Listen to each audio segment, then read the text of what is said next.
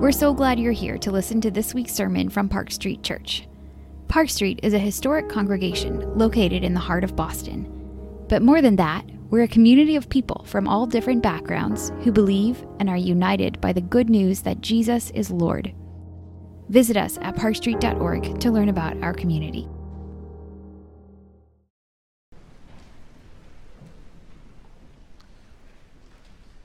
Beginning a new six week series during the season of Lent today entitled Becoming Like Jesus. And if you've been to the Lenten Discipleship Initiative gatherings before the service, um, you'll know that the, the themes of the booklet that we're working through and the themes of what we do in the sermons will be related to one another. And uh, I do encourage as many of you as are able to be a part of LDI this year and, and to get in deeper relationships with one another and just to dig deeper into this material together. The, the um, overarching idea behind the season of Lent for us, and really always, is a time of renewal. It's a time of renewal through renewed repentance and, in a sense, a spiritual spring cleaning of the soul, a time to let go of those things that we've accumulated in our lives that are not in line with Jesus and his lordship, and to be renewed in the life that he's come to bring.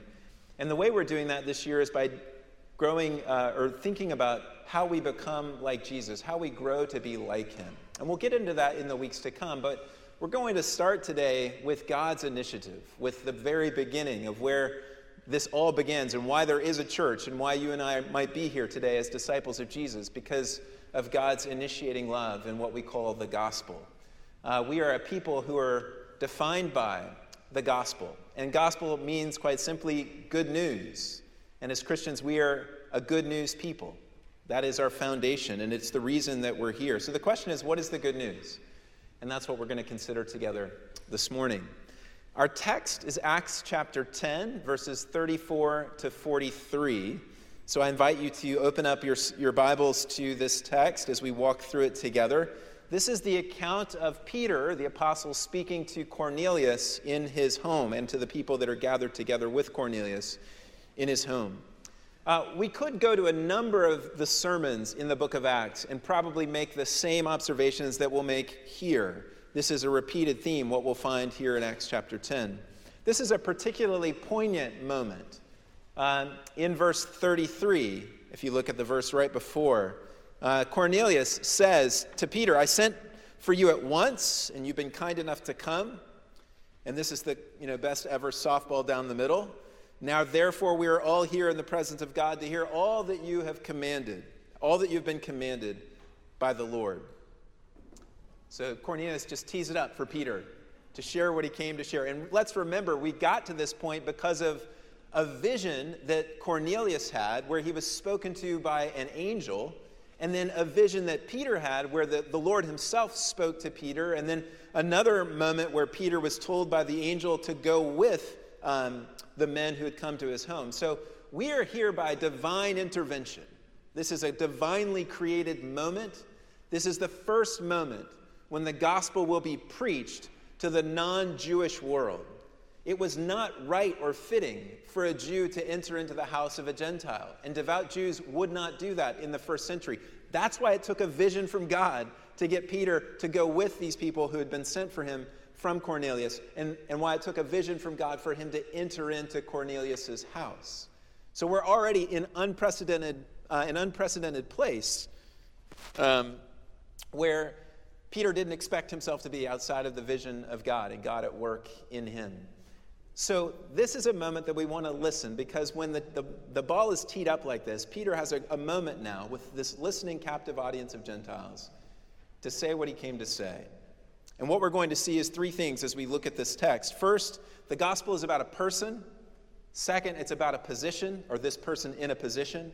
And third, it's about a purpose, what this person in this position has set out to accomplish, or what God is doing in and through him. So, first, the gospel is about a person. This is not going to be, uh, you know, we could do a pop quiz right now, and I hope everybody would get this right.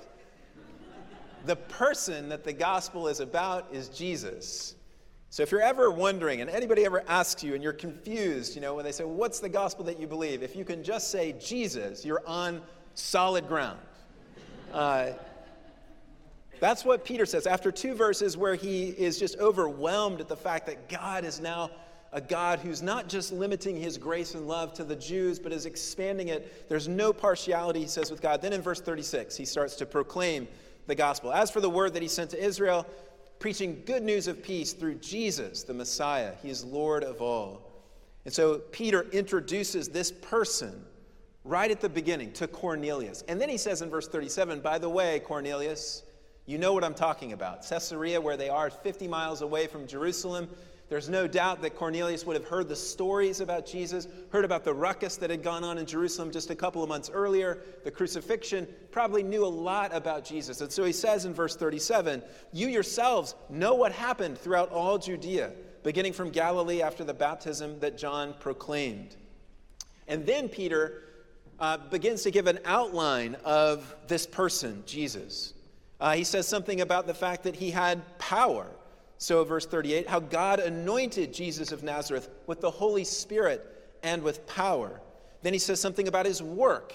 He went about doing good and healing all who were oppressed by the devil. He is clearly fighting against evil and the work of the devil. We'll come back to that in a moment. He then mentions his death at the end of verse 39. They put him to death by hanging him on a tree. And then, of course, his resurrection on the third day in verse 40.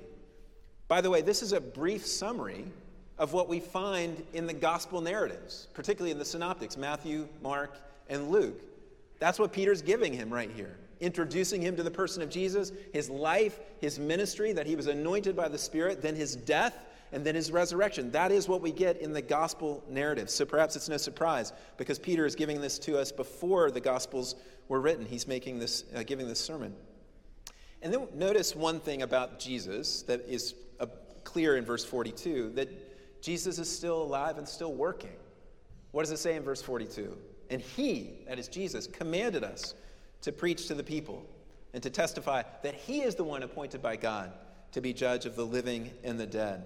Actually, at the very beginning of Acts, Luke gives us this perspective in Acts, uh, in the first verse of Acts, where he, he says, uh, In the first book, O Theophilus, I have dealt with all that Jesus began to do and teach and so that implication there is that what Luke is narrating about the beginning and birth and growth and expansion of the church is all that Jesus is continuing to do and to teach.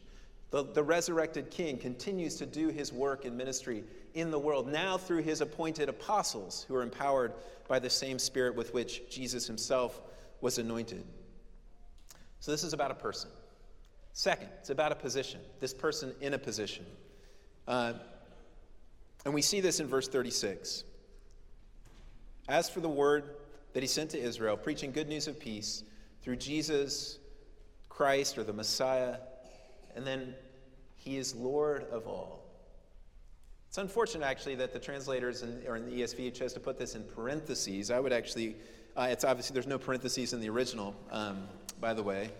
Uh, but the, the grammar here isn't super clear. But I actually think this is the point of what Peter's trying to say in his opening statement. And so I would prefer a, a, translation that would say something to the effect of preaching peace or good news of peace through Jesus Christ. This one is Lord of all. Just dash. This one is Lord of all. The moment that Peter introduces Jesus for the first time to Cornelius, he says, This person that is at the heart of our good news, at the heart of what I've come to share, this person is in this position. He is Lord of all. What a claim that Peter makes about Jesus. It's an emphatic claim, a gospel declaration.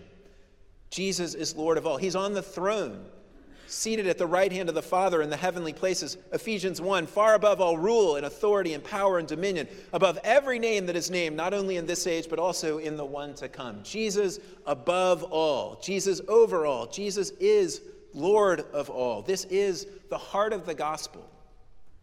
And Jesus himself, the risen one, wants this to be known. He wants people to know this. And that's why in verse 42, we read that he commanded Peter and the apostles to preach to the people. What did he want them to preach? To testify that he's the one appointed by God to be judge of the living and the dead. Well, the judge is the one on the throne, in the seat of authority exercising judgment. And a part of his ongoing work, his consummation of what he began in his earthly ministry, is he will one day return and he will judge the world, the living and the dead, and he will expunge evil from his creation once and for all. It is the work of judgment that is the work of cleansing of his creation that Jesus will do, and he does this as Lord over all. By affirming this position about Jesus, Peter is saying Jesus defeated his enemies as well. That's why he's on the throne. And we should be really clear as we proclaim the gospel the enemies are never other people.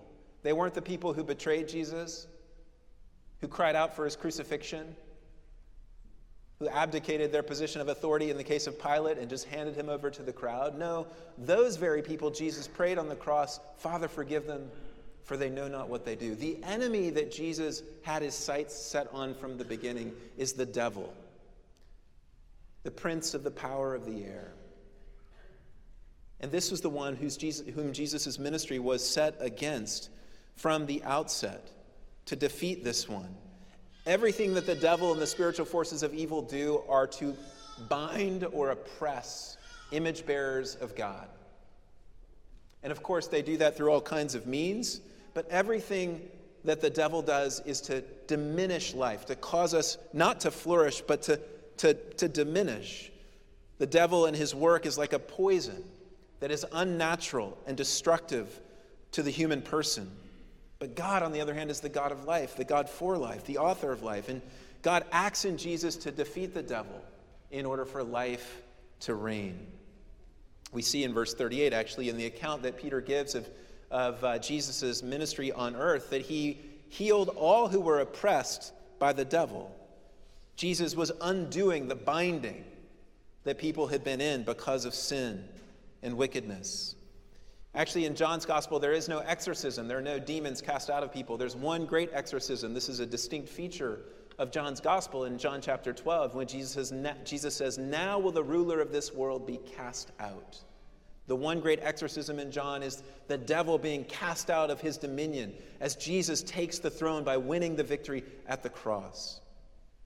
Hebrews 2 mentions that Jesus, through death, he might destroy the one who has the power of death, that is the devil. 1 John 3, verse 8 the reason the Son of God appeared was to destroy the works of the devil.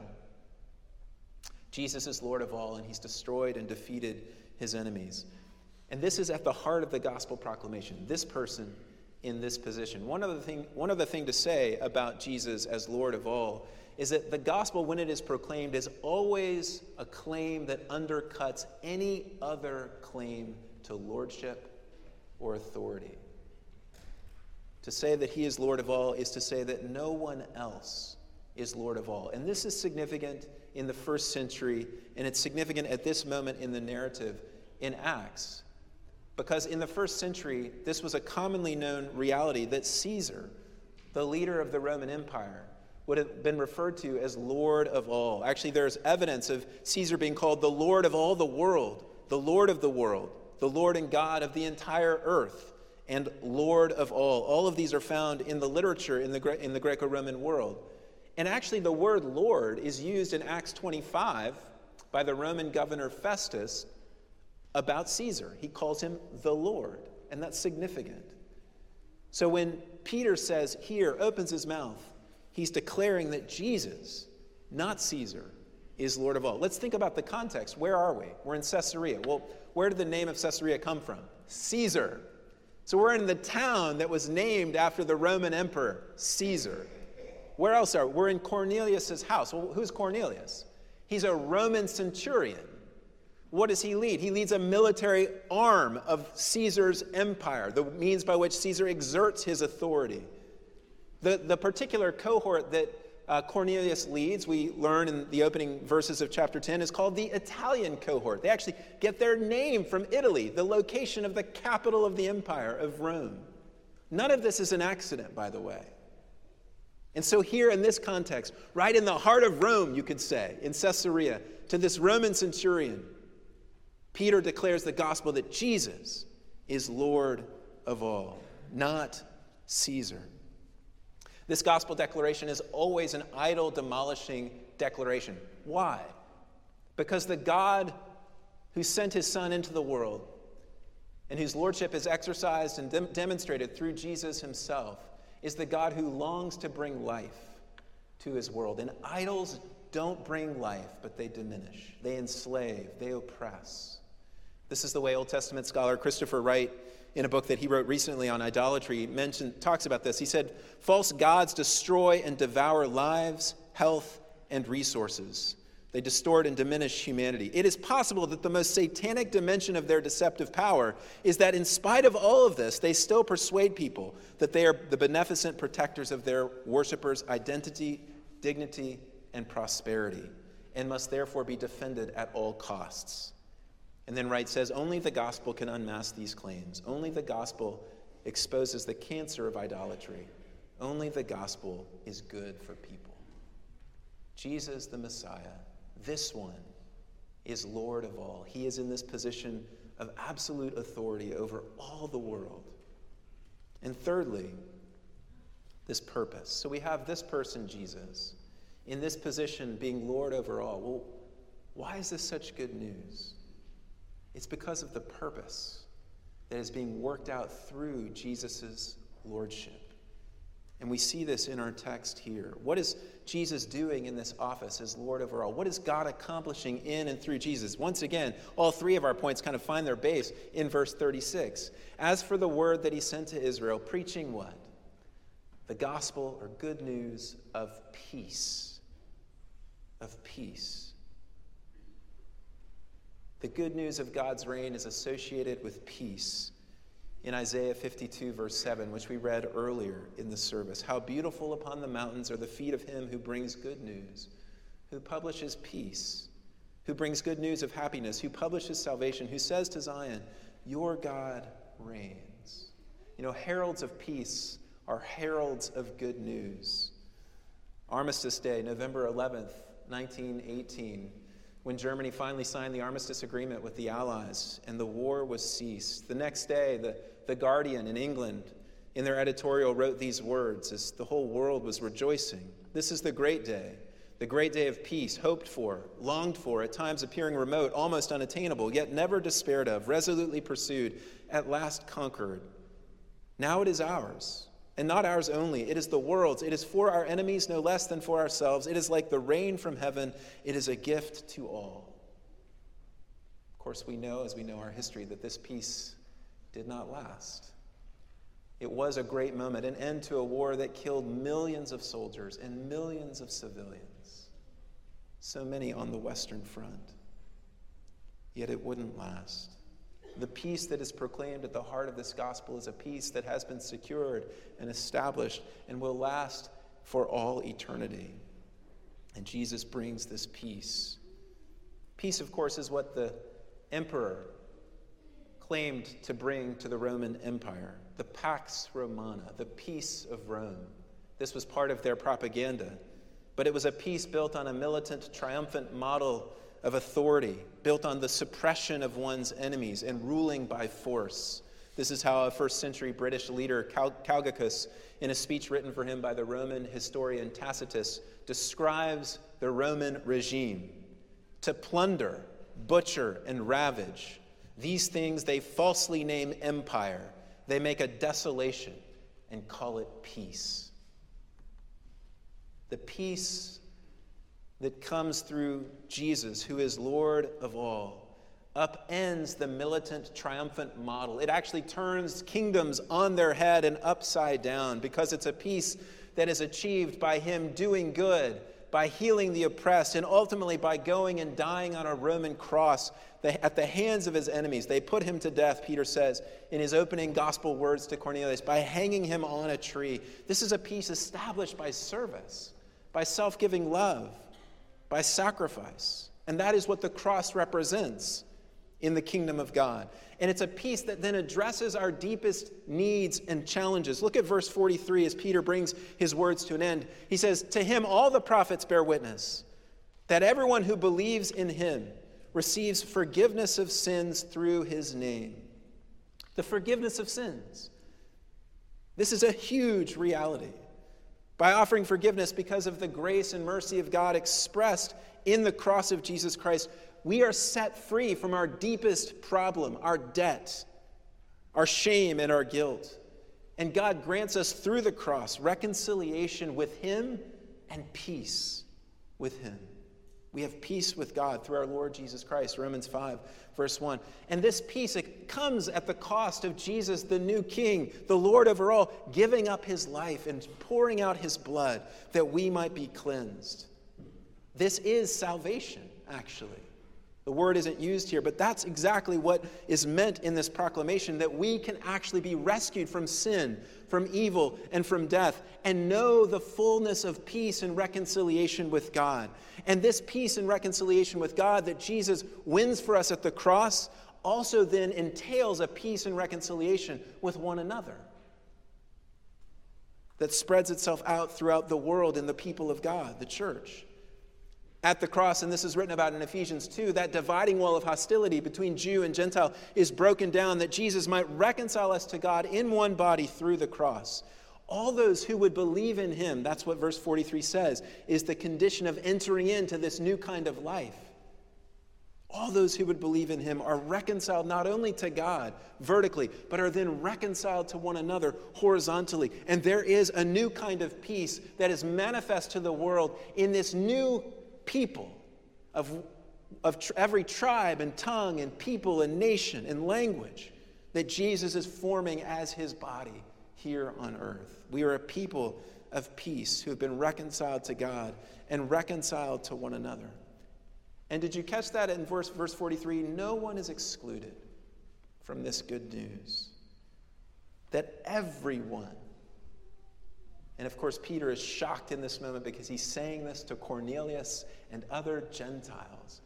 But he's saying it in obedience to the Spirit of God. Everyone who believes.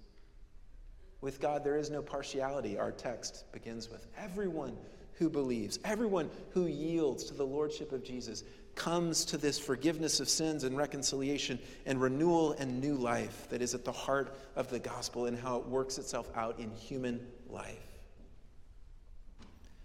That's why this person in this position is such good news. Because of the purpose of peace and reconciliation and renewal that God is bringing about through him. This is something, and I want to encourage you in this, this is something that we as the people of God are to shout from the mountaintops, are not to be ashamed of, but are to glory in. Yes, it can be offensive because of this claim of universal lordship. He is Lord over all. And that is a threat to every other Lord, every other means, every other counterfeit God that seeks to bring life is threatened by this gospel. But it is good news that Jesus is Lord. And Paul links this reality of, of forgiveness of sins and reconciliation and the renewal of life that comes about through the ministry of Jesus in 2 Corinthians chapter 5. Therefore, if anyone is in Christ, he is a new creature.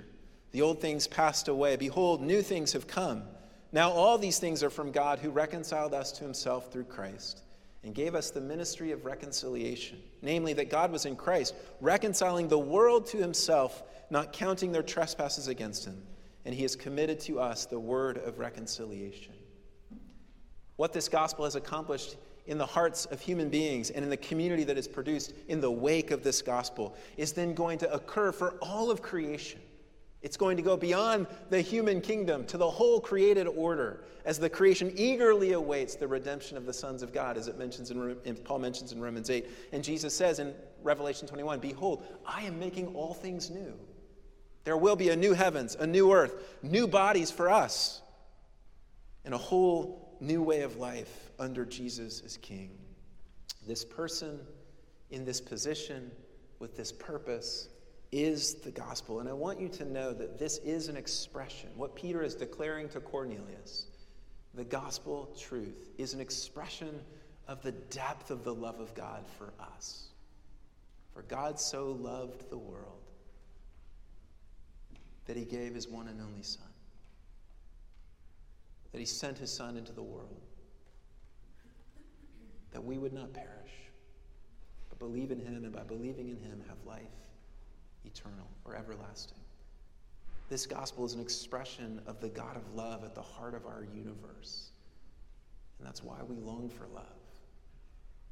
We're made for love. And this gospel is an expression of that love. One more P, if you've been following person, position, purpose. All of this is guaranteed by power, by God's power. Paul says it in Romans 1. I am not ashamed of the gospel. Why? Because it is the power of God for salvation for everyone who believes. Everyone who believes. There's that universal appeal. And what happens when Peter, even as he's speaking the words of this gospel to Cornelius and those who long to hear what God had sent him to say, what happens in verse 44? While Peter was still saying these things, the Holy Spirit fell on all who heard the word. Paul writes in 1 Thessalonians 1 you know, our gospel didn't come to you in word only, but in power and the Holy Spirit and with full conviction. This gospel has power to change the world and to change lives. And we see that power manifest here. And Peter and those with him, the other Jews with him, are overwhelmed that God, look, God has expanded his gracious work to even the Gentiles. They have received the Spirit. What then, they say, prevents them from being baptized? And they engraft them into the people of God. And then in chapter 11, they go tell people in Antioch. And then that forms the foundation of Paul's ministry to the Gentile world of this great news that Jesus is Lord over all, and that through him, God is bringing about peace by reconciliation and renewal. This is our gospel. And this is good news. It's great news, by the way, that Jesus is Lord. Not Joe Biden, not Vladimir Putin, not Xi Jinping, None of the current leaders of the day, or any who have come before them, or any who will come after them, have any way of, of competing with what this king has done, is doing, and will do. And that is good news. It's such good news for you and for me. And it's such good news for your classmates in school. If you're a teenager here, it's great news for your classmates in college or your colleagues at work or your neighbors on the block. It's great news to the world. Do not be ashamed of the gospel which has Jesus as Lord, bringing about peace through reconciliation and renewal, the forgiveness of sins and salvation at its heart. So, how do we respond? Quite honestly, we respond to this gospel in celebration and praise and joy and wonder, even amidst the challenges and griefs and bereavement of our world. We respond to this gospel with, with simply falling down and, and praising the King of Kings and the Lord of Lords, who is the Prince of Peace. And we respond by beginning to live this life as those who have known this power, who've known this liberation, who've known this forgiveness, and beginning to walk this out together in our feasting and rejoicing and giving thanks. And in all that we do as we gather week after week in this place, and as we gather informally around the city throughout the week, sharing life together, speaking the truth, working for, for love with one another, working toward reconciliation in our relationships, bringing healing to those in the world, speaking of new life, fighting for justice, giving meals to those in need, forgiving those who have wronged us, and on and on and on. Our response to this gospel is to live into the fullness of the love of God in Jesus and to manifest that more and more. And that's what we want to consider as we move forward into growing and becoming more and more like Jesus who is Lord over all. This person in this position, for this purpose, all guaranteed by God's power. This is the gospel. Be encouraged. Let's pray. God, we thank you for the glorious message of the gospel of the Lord Jesus Christ. We thank you that he is indeed Lord over all, our Lord, Lord over our neighbors, Lord over our nation, Lord over our world. And we pray, oh God, that we would respond to this true gospel with gratitude and thanksgiving, with joy and celebration as your people, that we would be marked as a people of the gospel by hope and by joy. And we ask that you would pour out your spirit upon us afresh, that we could grow more and more and live lives that are worthy of this gospel, fitting responses, empowered by your spirit. And grant us that joy and bless us as we continue to engage these things in the weeks to come, we pray. In Jesus' name.